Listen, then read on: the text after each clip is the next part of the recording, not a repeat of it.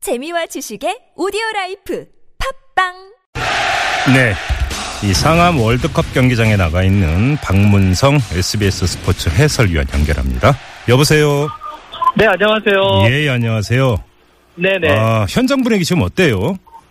어, 지금 아직 경기가 시작되려면은 한 1시간 반 정도가 어. 남아서요. 예, 예. 아직까지는 비어있는 곳이 좀 보이긴 하지만, 음흠. 중국에서 원정 오신 분들은 정말 많이 왔습니다. 아니, 모두 어, 사실- 이 노란색 입고 오셨다던데 맞아요?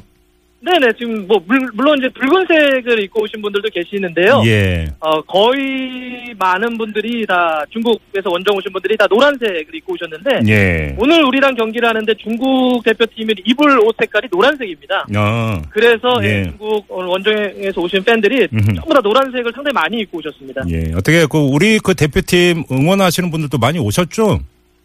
아직은 이 워낙 노란 옷, 옷 색깔이 많아서 그런지 상대적으로 좀 적어 보이는데요. 예. 이거는 어쩔 수 없는 것이 우리는 이제 퇴근하고 이제 그렇죠, 그렇죠. 오시는 분들이 많기 때문에 아마 그렇죠. 한 30분이나 음. 좀 더 지나면 뭐 음. 못지않게 더 많아지지 않을까 생각을 해봅니다. 예. 아무튼 뭐 2만 5천 명의 응원단이 중국에서 왔다 뭐 이런 이야기가 좀 전해지고 있으니까요. 뭐 이 축구 본 경기만큼 응원전도 어마어마하게 치열할 것 같네요. 그러면 그렇습니다. 제가 여기 이제 오려고 어, 밖에서부터 이렇게 들어오는데요. 예, 아, 정말 이렇게 열기가 엄청났는데 특히 이제 중국에서 오신 분들이 음. 워낙 뭐 단체로 버스 타고 오시고 막 음. 이러다 보니까 모여서 밖에서부터 응원을 시작하시는데 네, 저는 오면서 그런 생각을 했어요. 어, 어 여기가 분명히 우리가 오늘 홈 경기인데 네, 마치 제가 중국의 원정 가서 경기장을 음. 가는 듯한 느낌이 들 정도로 네, 어 뭐 숫자도 상당히 많으시지만 네. 응원을 뭐 경기장 밖에서부터 음. 굉장히 지금 어, 어, 아주 열심히 하고 계십니다. 그러게요. 아무튼 이제 경기 전망도 좀 해봐야 될 것 같은데 네, 네. 뭐 사실 우리 대표팀이 압도적인 전적을 지금 기록하고 있는 것 아니겠습니까? 그렇죠, 네. 이 낙승 기대해도 될까요?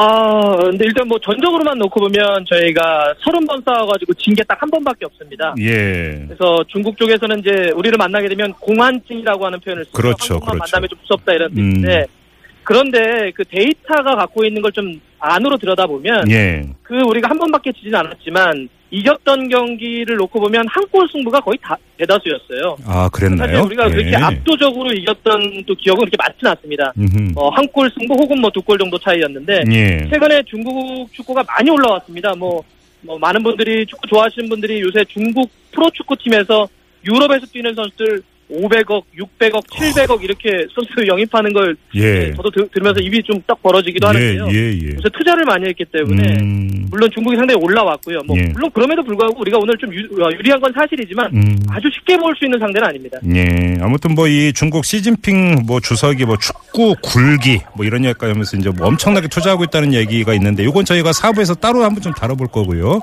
네네네. 음. 자, 오늘 경기 관전 포인트를 찝는다면 어떤 점일까요?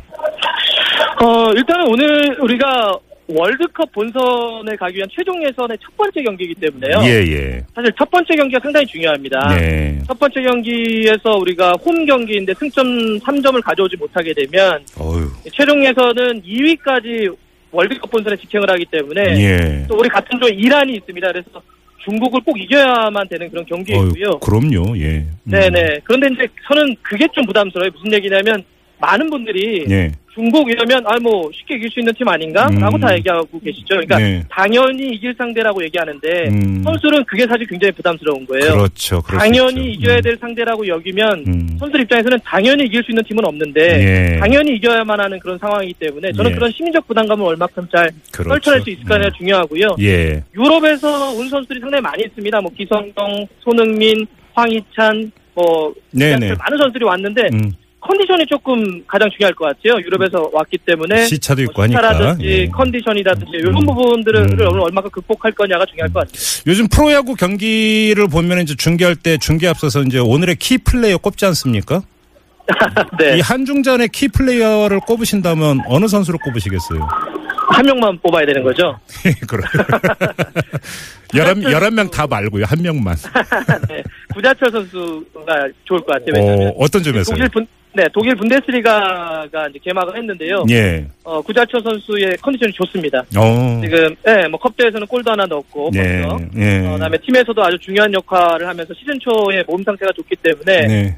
또 구자철 선수가 아마 공격 공격수 바로 아래에서 오늘 어, 공격수를 돕는 역할을 할 텐데 네, 구자철 선수를 좀 눈여겨 보시는 것도 좋을 것 같습니다. 알겠습니다. 마지막으로 가장 중요한 질문 남은 거 아, 잘 알고 계시죠? 자, 경기 전망 몇 대 몇 어떻게 전망하십니까? 아 정말 어려, 어렵지만은 예. 네, 저 1대0 승리로 봅니다. 어, 1대 0. 어, 네네. 조금 전에 이제 그 한 골차 승부가 많았다는 말씀을 하셨으니까 네. 어, 1대 0. 그러기도 하지만 뭐 예. 사실 뭐 제가 못 맞추는 것으로 워낙 유명해서요. 아, 1대0 정도로 승리한다고 하면 아마 더 큰 점수 차로 이기지 않을까 그렇게 생각을 해봅니다. 네, 알겠습니다. 아무튼 같이 응원해 네네. 주시고요. 고맙습니다, 네. 위원님. 네, 고맙습니다. 네, 지금까지 아, 현장에 나가 있는 박문성 SBS 스포츠 해설위원과 함께했고요.